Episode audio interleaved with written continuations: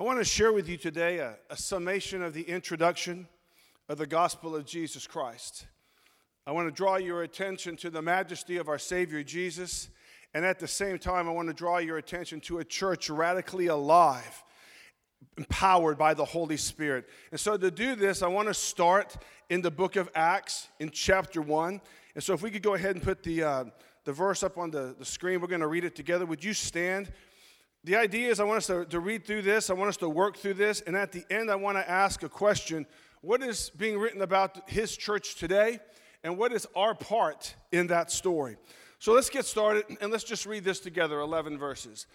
The former account I made, O Theophilus, of all that Jesus began both to do and teach, until the day in which he was taken up, after he, through the Holy Spirit, had given commandments to the apostles whom he had chosen, to whom he also presented himself alive after suffering by many infallible proofs, being seen by them during 40 days, and speaking of the things pertaining to the kingdom of God.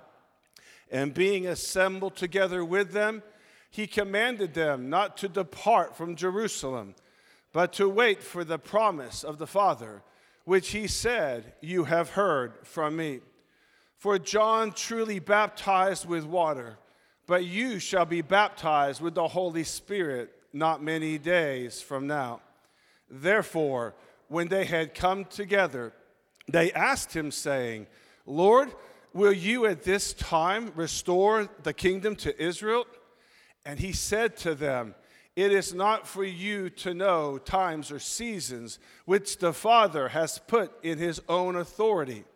But you shall receive power when the Holy Spirit has come upon you, and you shall be witnesses to me in Jerusalem and in all Judea and Samaria and to the ends of the earth. Now, when he had spoken these things, while they watched, he was taken up and a cloud received him out of their sight. And while they looked steadfastly towards heaven as he went up, behold, two men stood by them in white apparel, who also said, Men of Galilee, why do you stand gazing up into heaven? This same Jesus who was taken up from you into heaven will so come in like manner as you saw him go into heaven.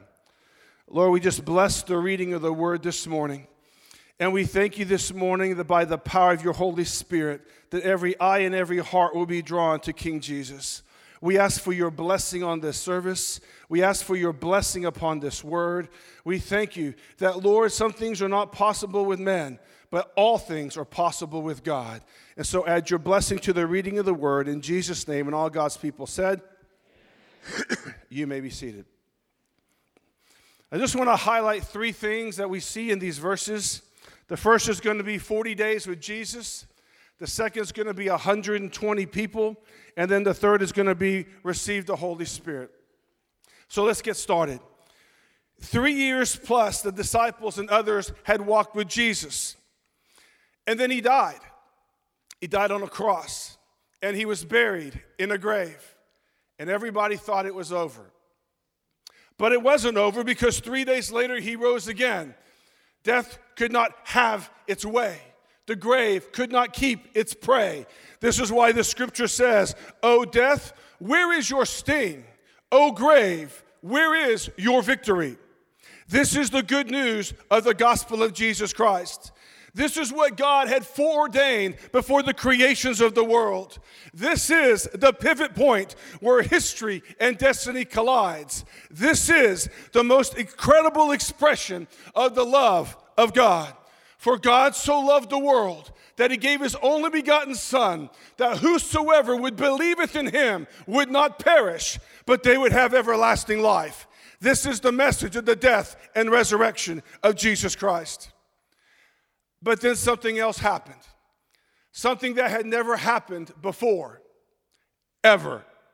Luke just described it this way in verse 3 To the apostles whom he had chosen, He presented himself alive after his sufferings by many infallible proofs, and this is the word to hear being seen by them during 40 days.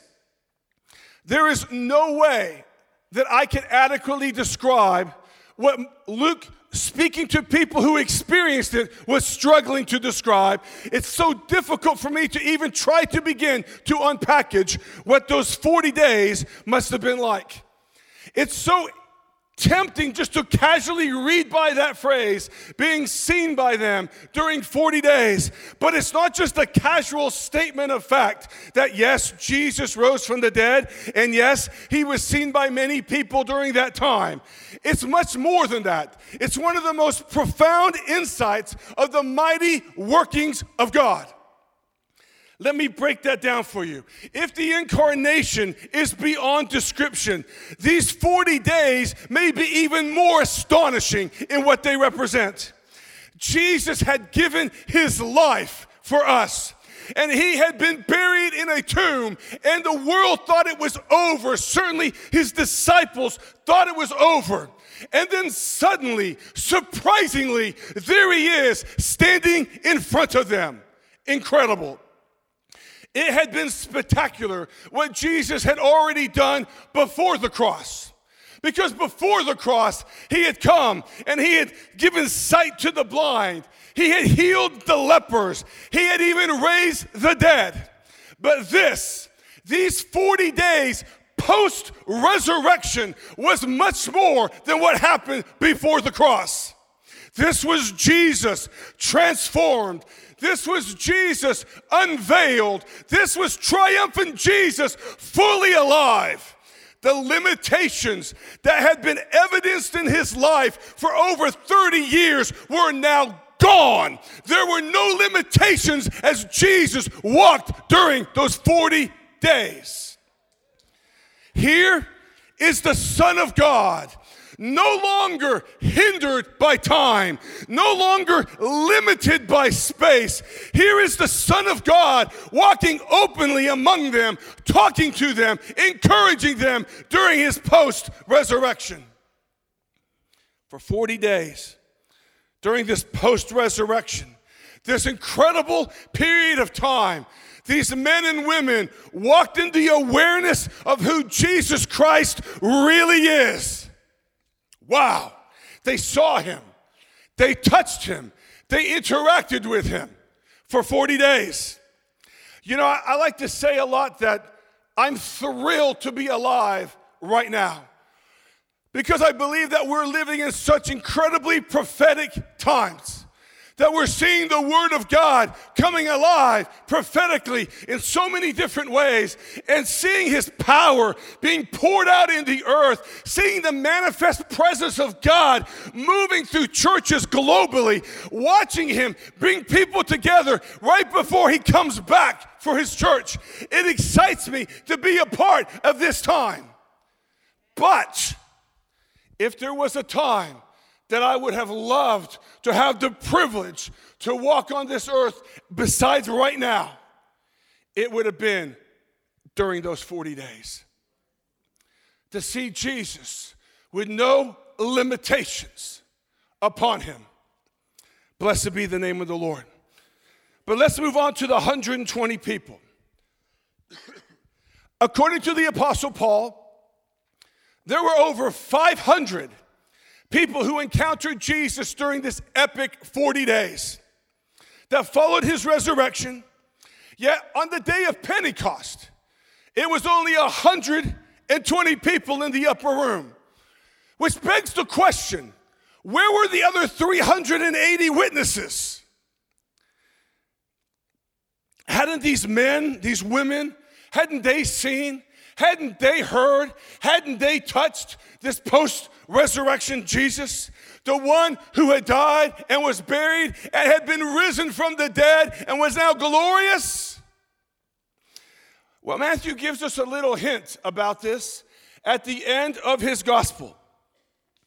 And this is what he says He says, Some of the people doubted what they saw. He says that they doubted what they saw. And this is one of those mystical verses about the early church. How could you be in the presence of the resurrected, exalted Christ and have any doubts? Unbelievable.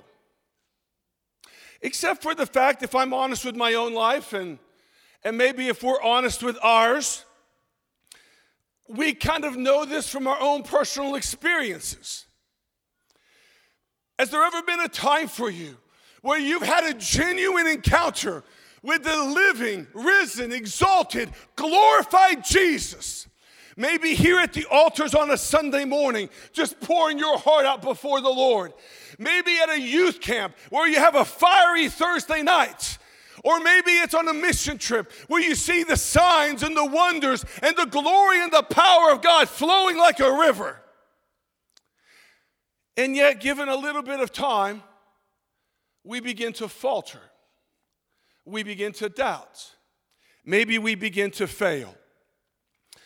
Well, faith has to be a living, it has to be a growing entity. Faith is not a theory. Faith is not an idea. It's not a philosophy. It's not a religion. Faith is a living, giving interaction between you and Jesus. It's a living, giving interaction between a believer and God. Now, faith is powerful. Faith and obedience triggers supernatural things.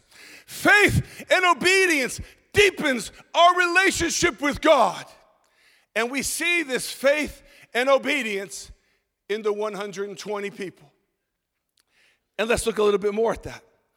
It says, On the day that Jesus ascended into heaven from the Mount of Olives, that there were a lot of people who saw that. We do not know how many people were there when Jesus went up.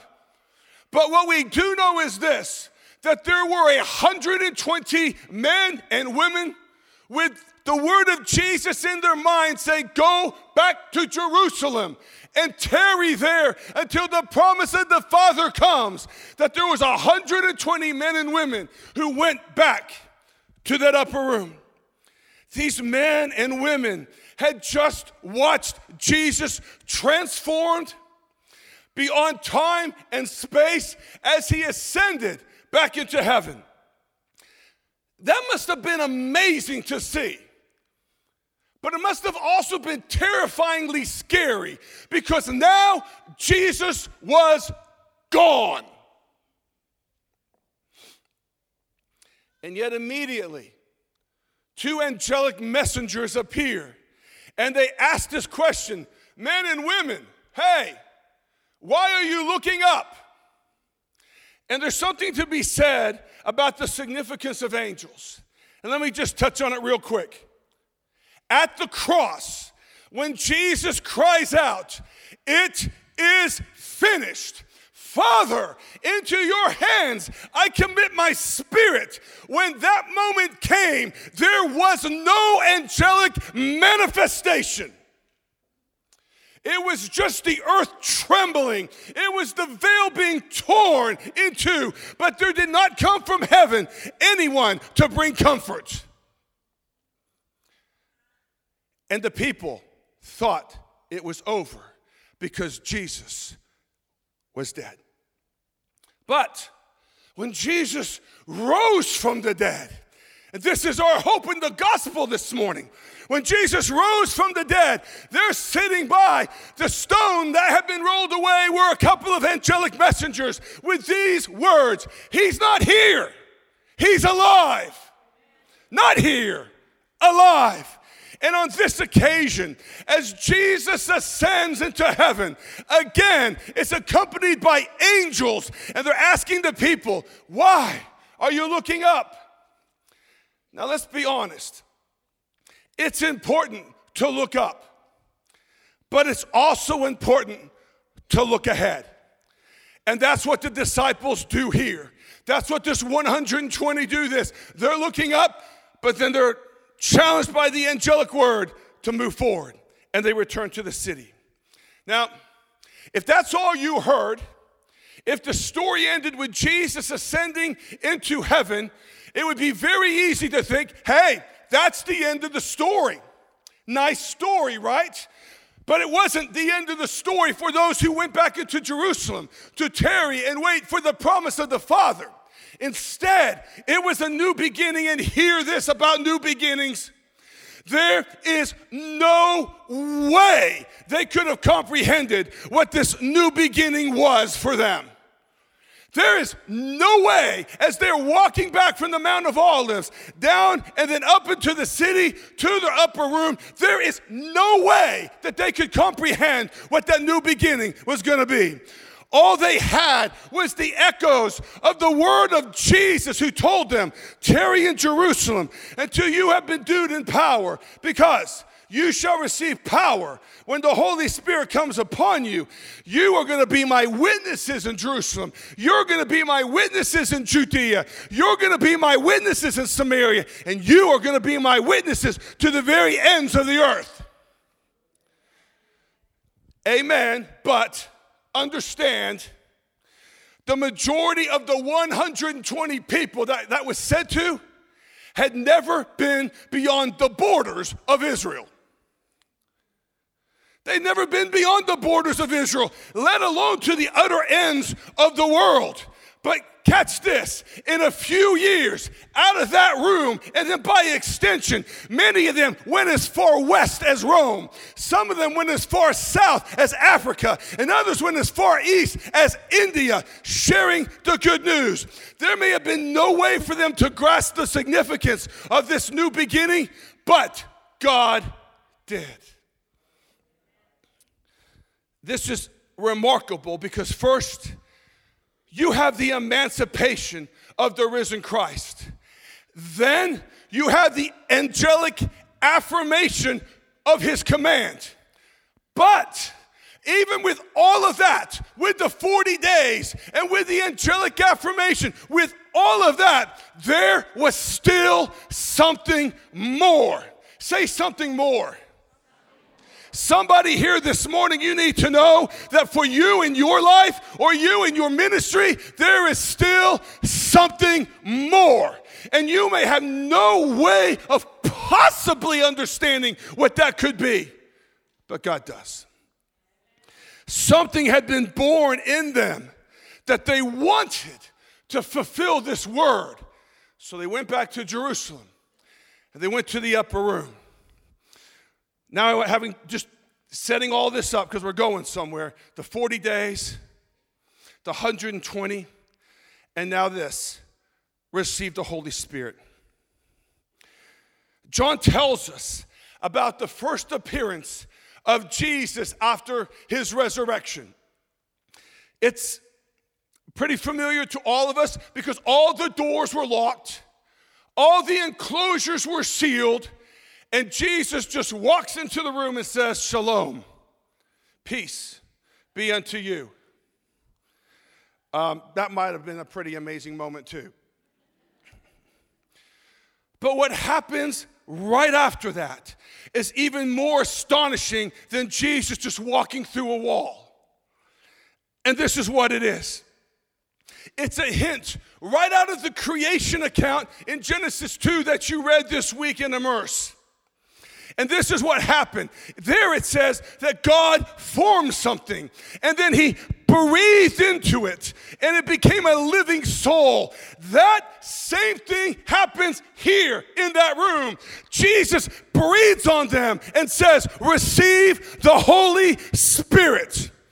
At that moment, Something radical took place inside those men and women. They were transformed. And for the next 40 days, they walked in the awareness of who Jesus really is, and they walked in the reality of what they had become. Let me say that again. Jesus says, Receive the Holy Spirit, and something radical takes place inside of them, and they were transformed. And for the next 40 days, they one, walked into the awareness of who Jesus really is, and two, they walked into the reality of what they had just become. They had become living beings, alive, transformed by the breath of God. And friends, when you come to Jesus Christ, you become alive. You become radically different, even as Jesus is radically different. But there's more. Let me begin to try to pull this all together now. So you have 120 men and women who are alive and radically different. You have 40 days walking with the resurrected Son of God. They're very much aware of the Great Commission, the word that Jesus gave them just before he left. And they go back to the city, into the upper room, waiting for the promise of the Father. We know what happens next. Acts 2 1 through 4 tells us this that there was a mighty rushing wind that filled that upper room. In fact, it's not just the upper room, the word says it filled the entire house. And that there appeared cloves of fire sitting on top of each of their heads, and they were filled, all of them were filled with supernatural power, speaking in other tongues as the Holy Spirit gave them utterance. Understand that from that moment forward, 120 men and women were commissioned to do something impossible. They were commissioned to do something that had not and could not be done on their own accord. In that moment, there's this commissioning. Now, hear this they did it. They were commissioned to take the gospel into Jerusalem, into Samaria, into Judea, to the ends of the world and they did it. By Acts chapter 5, you hear the you, you hear the religious leaders saying, You guys have filled this entire city with this gospel. By Acts 17, by extension, the gospel is racing up the Mediterranean coast into uh, a Turkey and Asia Minor, and you hear the enemies of the gospel saying, These are the guys who are turning the world upside down. Friends, one generation coming out of one room with, fifth, with 120 people filled with supernatural power. And as they did it, it was like Zechariah ringing in the background. It's not by might, it's not by power, it's by my spirit, says the Lord. Friends, this is true for you today. It's true for us today. If you are alive in Jesus Christ, then you are a candidate to receive supernatural power. And when you receive it, you will also be commissioned to do something impossible.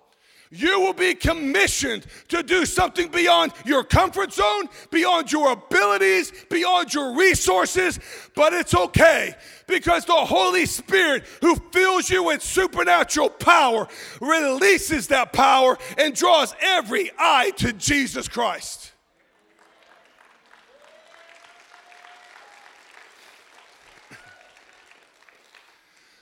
You know what? Let's do this. Everybody stand, please.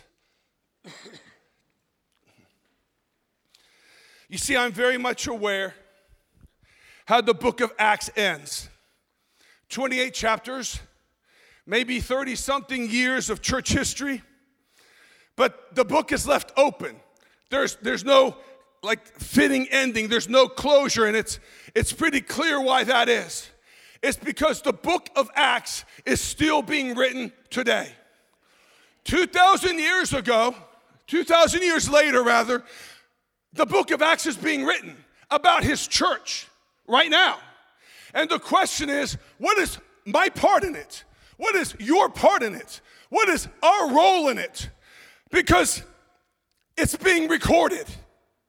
Something supernatural, something glorious, something dynamic. And I think about what happened with those 120 people, how one generation out of one room turned the world upside down. What about us today? As the book of Acts is being written, in that story, where are you?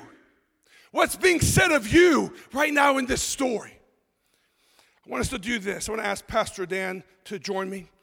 I want us just to close our eyes for a moment. Just bow your head and close your eyes. I want to ask you two questions this morning, and I want to pray over both of them, and then I'm going to turn it over to our pastor. Here's the first question Is there anyone here today who would say, I want to know Jesus like that? I want to know him like that. I want to be alive. I want to be transformed. Maybe you've never asked Jesus into your heart to be your personal Lord and Savior. Maybe your relationship has grown stale or cold and you just want to start over afresh and anew.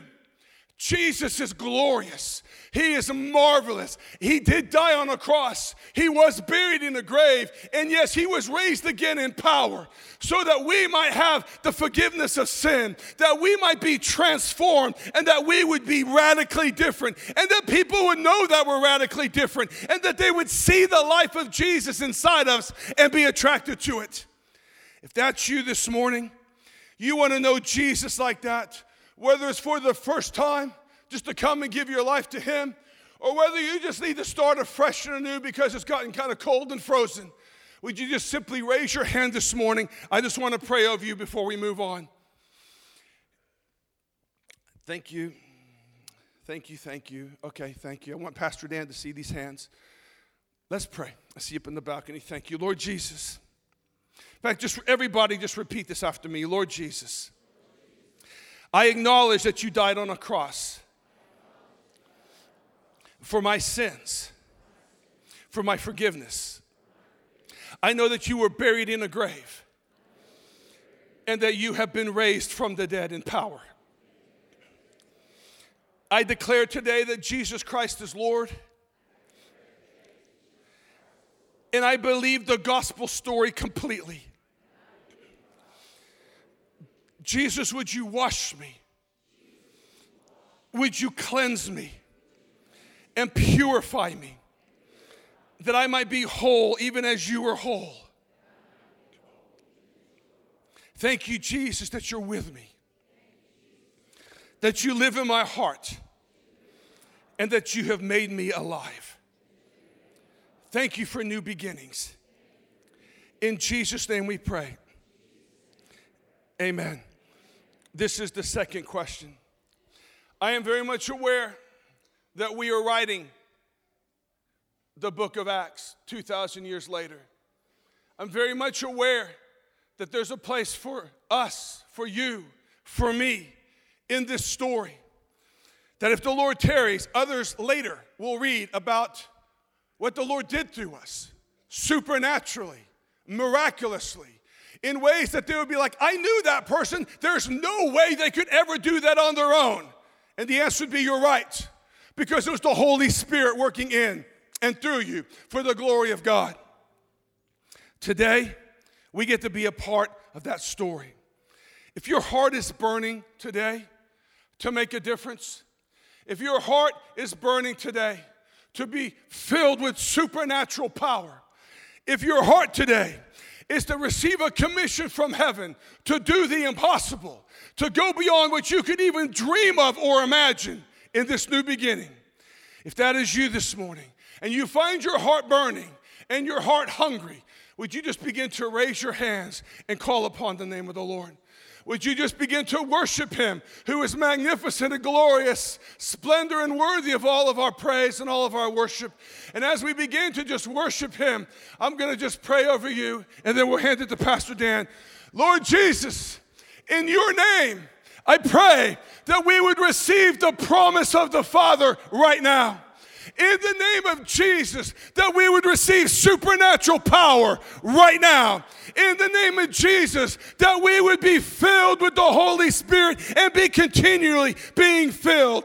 In the name of Jesus, release your destiny, release your promises, release your blessings over this congregation, over these families, over these individuals.